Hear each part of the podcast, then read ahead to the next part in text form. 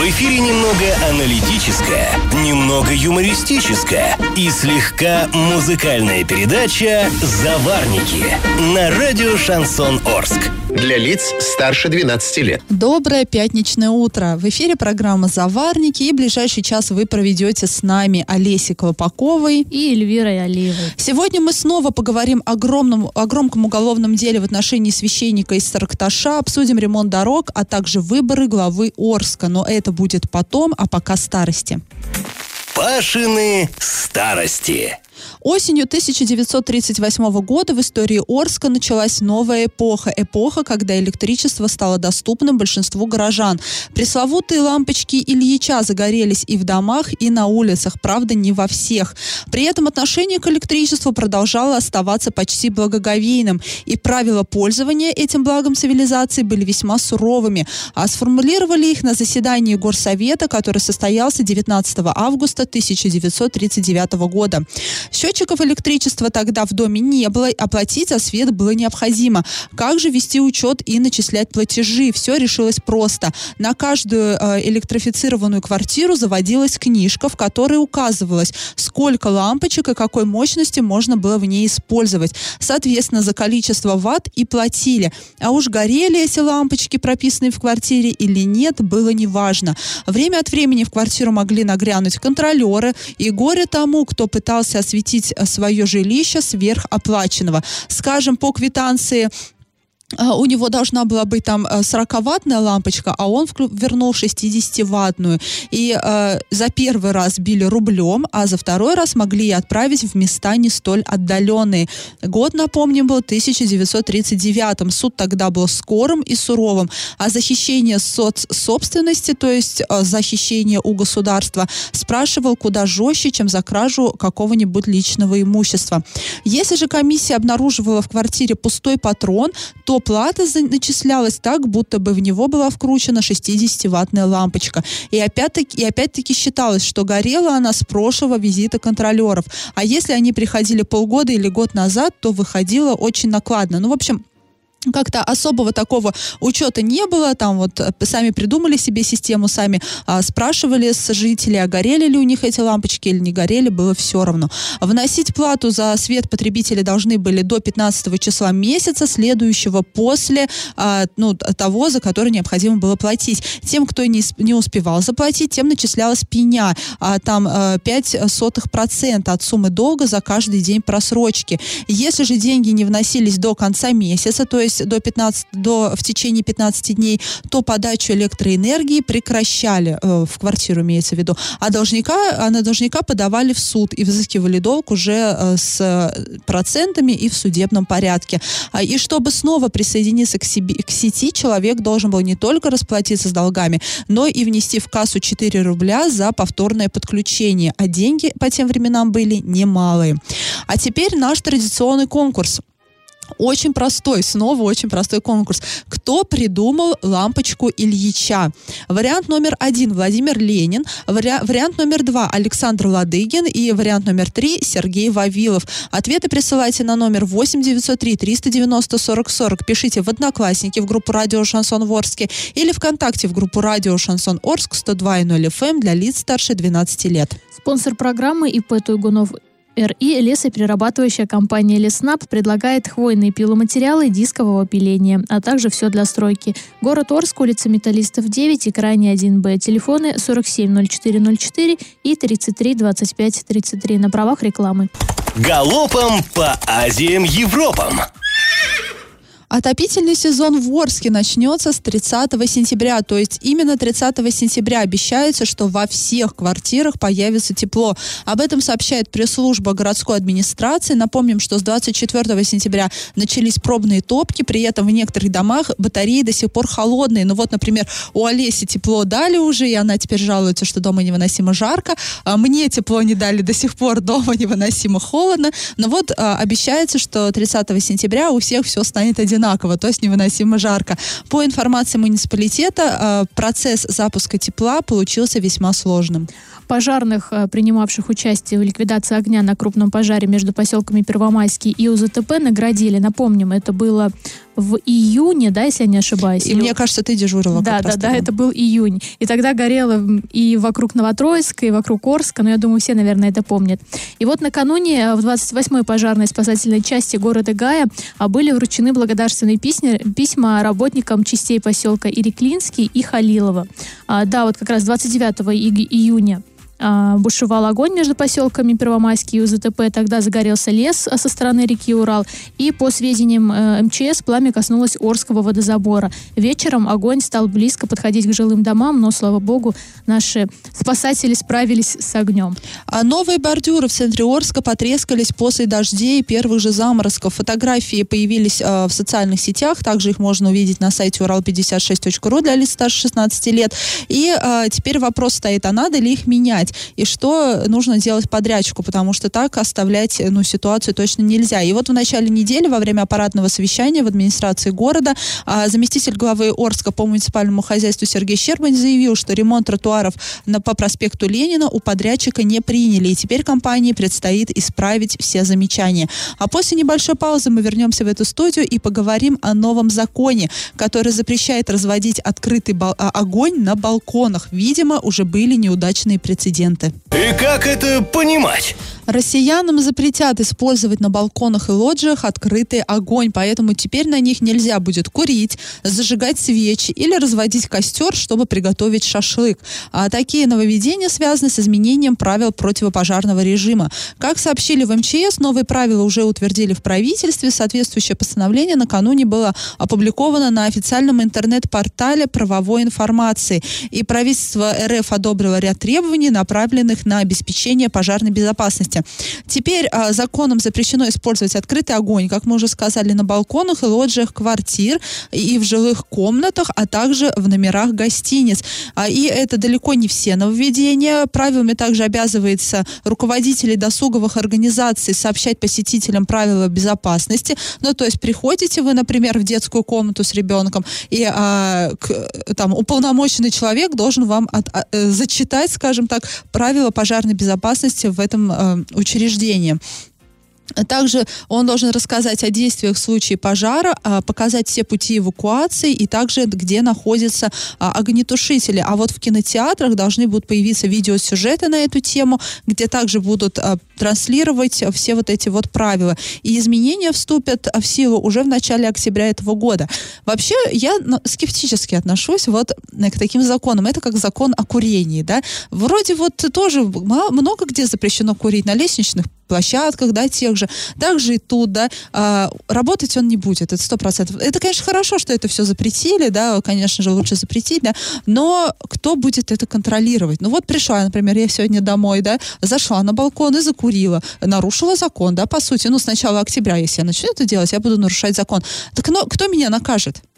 А я вот не совсем понимаю, открытый огонь и курение, мне кажется, это немножко разные вещи, потому что я когда читала вот этот закон, там не трактуется о том, что прям вот курить нельзя, то есть там разводить открытый огонь. А мне Ну, кажется, у нас может быть, россияне мало разводят может быть. на балконе. Ой, ну знаешь, если запретили, мне кажется, наверное, Начнут были такие, да. разводить? Э, Мне кажется, уже разводили. Я не удивлюсь, что были те люди, которым было сложно выехать в лесок, пожарить шашлык. Они решили сделать это, скажем так, не отходя далеко от дома, то есть на балконе. Наверное, курение в том плане рассматривается, что от курения может возникнуть открытый огонь. Или, я не знаю, может быть, зажигание спички на балконе, да, чтобы закурить, рассчитывается как открытый огонь. Или тлеющие сигареты, это тоже открытый огонь. Ну да, здесь э, есть ну, масса нюансов. И опять, но лично по моему мнению, опять придумали неработающие правила.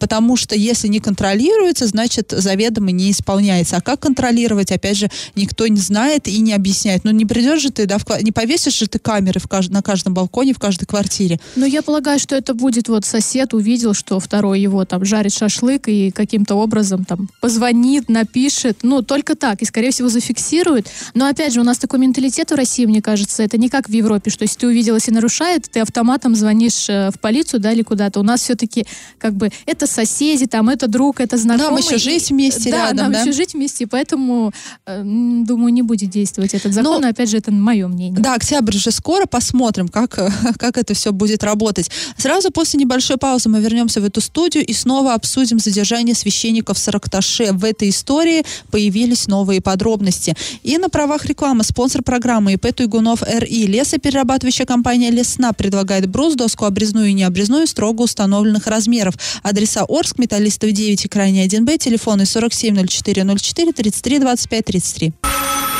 Я в теме накануне, вернее, уже, наверное, какой второй день, да, третий, все, вся Россия, наверное, обсуждает громкое задержание священника из э, Сыракташского района.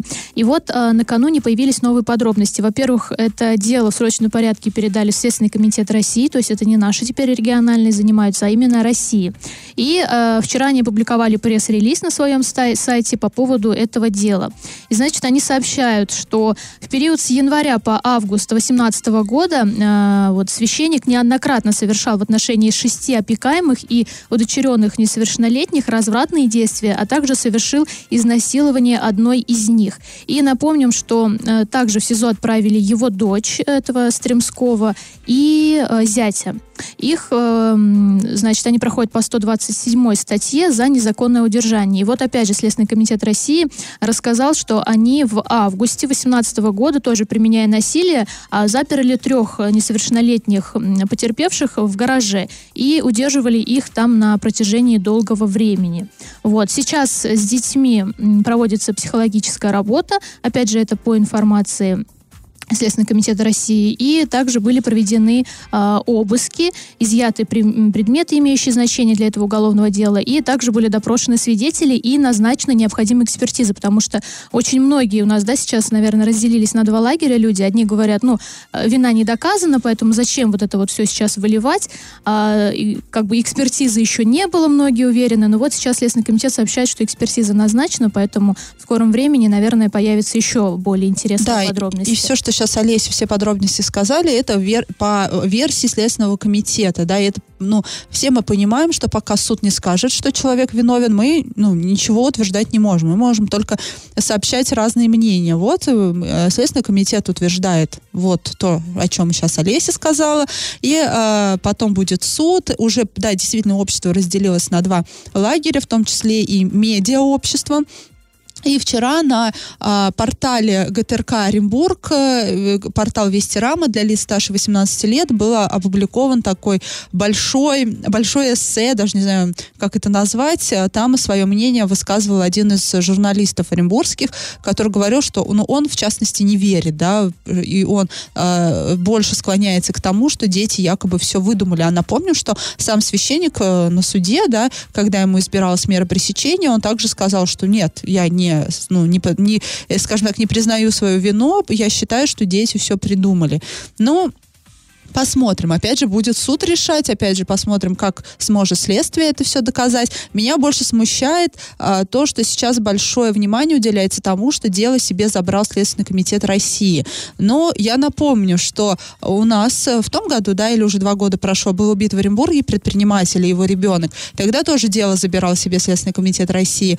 А, летом вот было громкое тройное убийство. Убили э, э, руководителя «Газпрома», да, Добыча Оренбург. Нет, «Газпром» как-то по-другому называлось. Но, в общем, одно из газпромовских предприятий, организаций. Тоже Следственный комитет тогда себе забрал это дело. И опять же напомню, что до сих пор нету ни подозреваемых, ни обвиняемых по этому делу. Вообще тишина полнейшая. До сих пор не расследовано, не, не найдены убийцы, не предъявлены им наказания. Даже подозреваемых нету. Более того, вообще ничего нету. Так что я тут особо не радуйтесь, да, что вот, э, дело такое резонансное, сейчас Следственный комитет России приедет и все расследует. Но пока практика показывает, что ничего он особо не расследует, этот Следственный комитет России. Ну и давайте все-таки вернемся, да, к этому Николаю Стремскому, священнику, э, все-таки немного о его биографии, потому что она имеет, наверное, большое значение, да, вот во всей этой а, ситуации. А, накануне на сайте урал56.ру для лиц старше 16 лет выходил тоже подробный материал, в котором рассказывалось вообще Э, об этом человеке, что он имеет. И вот эм, из э, открытых источников сообщается, что ему 65 лет, э, он родился в Казахстане, э, проходил службу в Афганистане, собственно, потом вот в 90-х годах он начал свой путь вот как священника. И как раз где-то в 92-м, наверное, году он начал... Э, брать на опекунство, усыновлять вот детей из детских домов э, со всей России. Ну и, собственно, как вот он это рассказывает, э, что вот потихонечку он начал брать, изначально денег у них не было, ему приходилось брать из казны церкви, а потом он вот создал это обитель. Ну, в общем, на сегодняшний день э, у него 70 детей. Вроде как из них уже там часть, они взрослые, и осталось 12, то есть которых он сейчас непосредственно воспитывает. Вот. И тоже жители Саркташа, опять же, это из соцсетей, там разделились. Кто-то говорит, что он действительно дал там достойное будущее детям, они все такие молодцы и прочее. Другие же говорят, что, ну, он такой... Даже эм, представители епархии говорили, что он такой специфический человек. И от него можно ожидать, ожидать всего, да, чего, чего угодно. Вот. Ну и, собственно, самый главный момент э, о том, что должен ли батюшка... Э, иметь большие, так сказать, доходы, да, потому что он в свое время, в 2013 году давал интервью одному из телеканалов, в котором он показывал, то есть мы смотрели это видео, что у него есть Infinity, у него там золотой Мерседес, и даже карета была. То есть и он, самолет еще и само, есть. Ну, самолет-кафе, да, если я, да, там не ошибаюсь. Ну, ну самолет есть, же. Ну, да. То есть он не стеснялся того, что у него вот действительно там в арсенале очень дорогие машины, очень хороший дом. Более да. того, даже показывал это всем, да, журналистов да. катал на этих машинах, и, которые знаете, там к нему приезжали. Самое интересное в этом э, сюжете давал, ну, может быть, по тем временам, может быть, он сейчас, я не знаю, глава района, который прям был в восторге вообще от него. То есть он говорил, он такой молодец, э, что вот он создал там кучу рабочих мест и прочее, и прочее. Ну, то есть э, такая немножечко странная ситуация, и тоже люди сейчас все обсуждают, что откуда у батюшки, то есть там действительно там хоромы, вот, вот по всей этой территории построены огромные дома, дорогие машины. Ну вот как-то, не знаю. Ну, в общем, мне... да, вся жизнь теперь оказалась под прицелом фотокамер, но, опять же, главное это разобраться, что же там происходило с детьми. И вот еще э, вчера, да, мы с тобой или читали он тоже давал федеральному агентству интервью э, о том, что, ну, то есть, как он воспитывает детей, что алкоголь это плохо и прочее. И тут сразу вспоминается 2015 год, когда его задержали за езду в нетрезвом виде. Э, на золотом Мерседесе. На золотом Мерседесе, да. И как-то вот его немножечко, так сказать, э, показания расходятся. Когнитивный диссонанс, да, да у нас возникает. Кстати, Денис Паслер вчера прокомментировал эту тему, сказал ее вопиющий, пообещал помочь детям и всячески контролировать эту ситуацию ситуацию, а в то же время детский омбудсмен, да, по правам ребенка в Оренбургской области, она ушла в отпуск сразу после произошедшего и сама не дает комментарий и запретила своим коллегам также комментировать эту ситуацию. Это тот человек, который должен защищать каждого ребенка в Оренбургской области. Этот человек сейчас отмалчивается. В то же время Денис Пастер отреагировал, ну, сразу, на, на моей памяти впервые губернатор, да, как-то вот э, вмешивается в такие какие-то уголовные дела и комментирует их. Напомню, что вот в 2015 году, когда вот эта история происходила с пьяным священником на золотом Мерседесе, Юрий Берг как-то, ну, особо вообще не, не, не вникал в эту историю. А, ну, посмотрим, да, чем дело закончится. В любом случае, мне кажется, это теперь до, до конца года мы будем очень часто возвращаться. Ну да, и вот э, меня еще один момент волнует тоже, где были все все э, социальные службы. То есть он взял на усыновление, на опекунство 70 детей. У нас вообще очень многие, да, кто там, допустим, не может иметь детей, они проходят, наверное, не знаю, сколько кругов ада, чтобы э, взять ребенка с детского дома, а здесь вот так вот легко и просто дали 70 детей, при этом, по всей видимости, я, конечно, не утверждаю, но э, никто не проверял там, в каких они условиях, никто не беседовал Олеся, с психологом. Да, мы не можем но... утверждать, не знаем. Но опять же, ладно, следствие и суд решит, как говорится. А после паузы мы вернемся в эту студию и поговорим о том, что регионы, которые нарушили э, сроки ремонта дорог по федеральной программе, могут лишиться дополнительного финансирования. На правах рекламы спонсор программы ИП Туйгунов РИ лесоперерабатывающая компания Леснаб предлагает хвойные пиломатериалы дискового пиления, а также все для стройки. Город Орск, улица Металлистов 9 и крайне 1Б. Телефоны 470404 и 332533. Я в теме. А в правительстве Российской Федерации провели совещание, на котором оценили, как реализуется ремонт дорог в рамках проекта «Безопасные и качественные автомобильные дороги». Зампредседателя правительства Максим Акимов заявил, что те регионы, которые срывают сроки ремонта, могут не рассчитывать на дополнительное финансирование. Максим Акимов сказал, что дорожный сезон во многих регионах э, страны в связи с погодными условиями уже подходит к концу, однако его результаты не радуют, так как во многих субъектах э, они неудовлетворительны и ремонт выполнен выполнен не в срок. И напомню, да, что в Орске тоже реализуется вот эта программа. И в Орске, и в Оренбурге, и в Новотроицке, вообще по всему Восточному Оренбуржью, в Оренбургской области вот эта программа «Безопасные и качественные автомобильные дороги». На нее э, она рассчитана на несколько лет. На нее там выделено очень много миллионов рублей. И там каждый год получают э, регионы эти деньги. И понятное дело, что и внимание к ремонту именно этих дорог, оно пристальное, потому что выполняется он там по новой для России, именно для России, повторюсь, потому что за рубежом она уже не новая, эта технология, там при помощи щебеночно-мастичной смеси, а, щебеночно-щема, да, мы mm-hmm. это так называем сокращенно, и якобы это должны быть суперпрочные дороги, и а, принимать их и контролировать качество асфальта должны не местные чиновники, а там, там специально созданные комиссии на федеральном уровне. Вот. Однако есть регионы, которые отстают по срокам.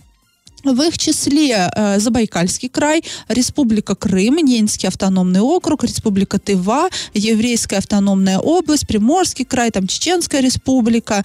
Э, и, э, в общем, эти вот Сахалинская область, они сильно отстают по срокам. Оренбургской области в, это, в этом списке нет. В списке, скажем так, э, э, областей с неудовлетворительным результатом. Однако у нас тоже есть проблемы. Я напомню, что у нас были проблемы с улицей Карла Маркса, которые не успели выполнить срок, ну, сейчас, правда, ее отремонтировали, но и там тоже проблемы есть, потому что ее отремонтировали всю полностью, даже тот участок, который хоть и нуждался в ремонте, но, а, скажем так, о, это не, не участок был с маленькой транспортной проходимостью, его, его не обязательно было ремонтировать вот в рамках вот этой программы, можно было его отремонтировать там с помощью других средств, и, в общем, вбухали в этот вот аппендицит, как Павел Лещенко его здесь называл, а, там более трех миллионов рублей. В общем, Э, я не знаю, есть ли вообще регионы, где все идеально с этим БКД, но я думаю, что Оренбургской области надо переживать по этому ну, поводу. Здесь нужно изначально отметить, что даже когда тендеры разыгрывались на ремонт, то есть их поздно начали разыгрывать, и все люди тоже думали, ну как, вот сейчас там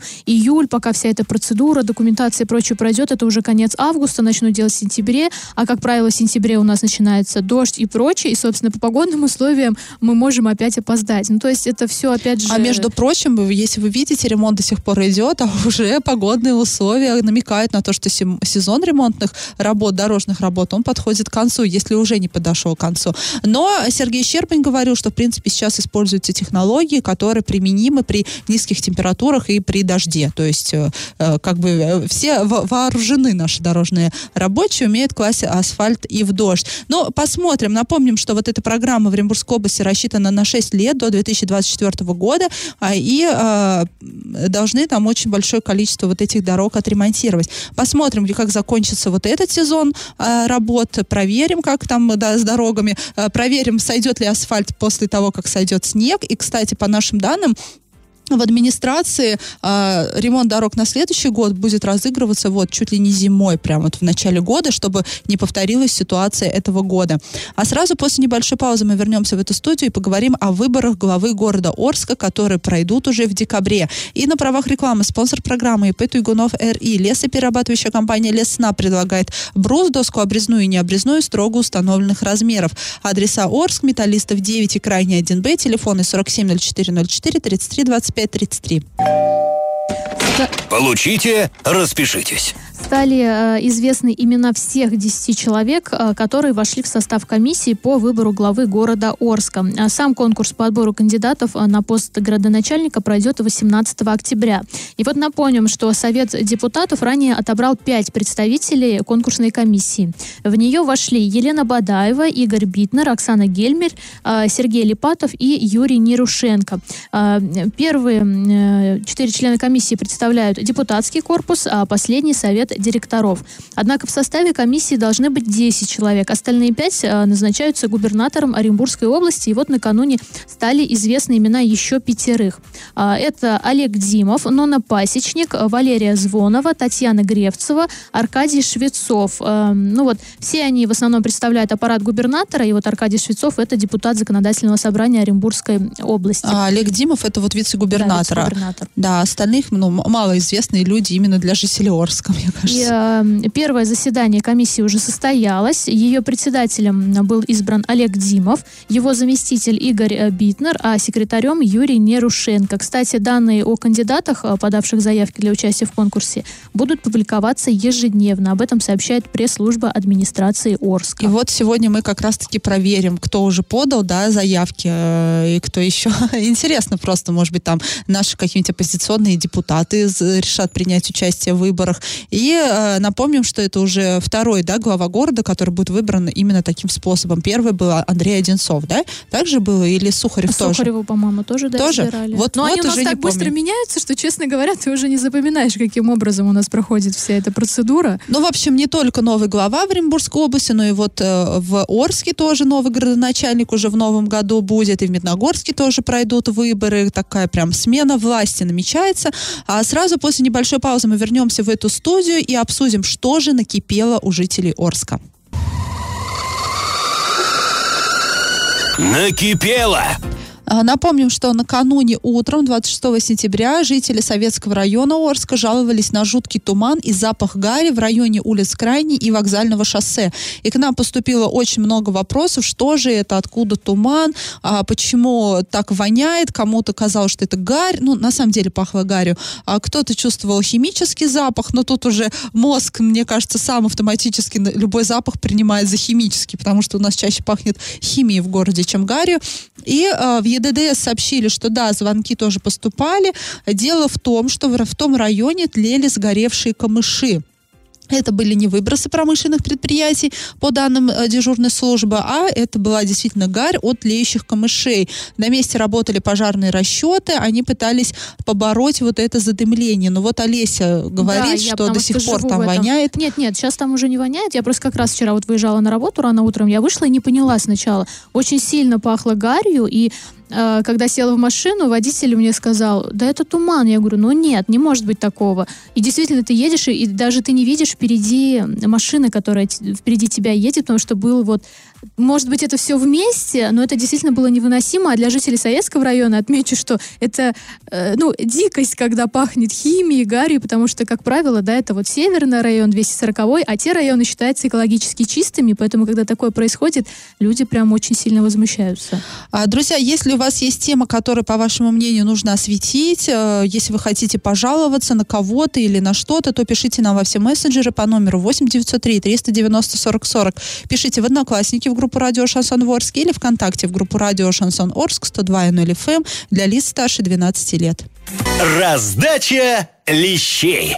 А, Мы у вас спрашивали в начале программы, кто же создал лампочку Ильича. Вообще у этой лампочки, ну, да- довольно-таки много а, изобретателей, скажем так. Ее там в разных странах в разное время к изобретению вот, вот, вот этого атрибута приложили а, руку многие ученые, но именно э, современную, ту, которую нам привычную лампу с вольфрамовой нитью создал наш инженер, изобретатель Александр Ладыгин. Свой патент он утвердил в 1874 году, и его сразу же признали почти во всех странах Европы.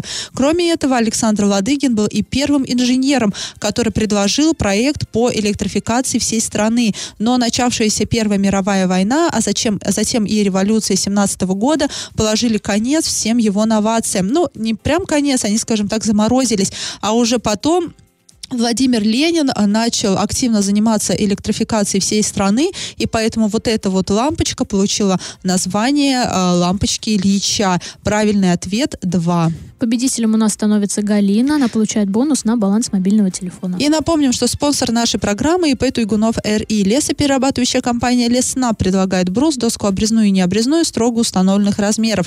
Адреса Орск, Металлистов 9 и Крайний 1Б, телефоны 470404 33 25 33 на правах рекламы. А мы с вами прощаемся. Этот час вы провели с Олесей Колпаковой. И Эльвирой Алиевой. До свидания, до понедельника. Завариваем и расхлебываем в передаче «Заварники». Каждое буднее утро с 8 до 9.00 на радио «Шансон Орск». Для лиц старше 12 лет.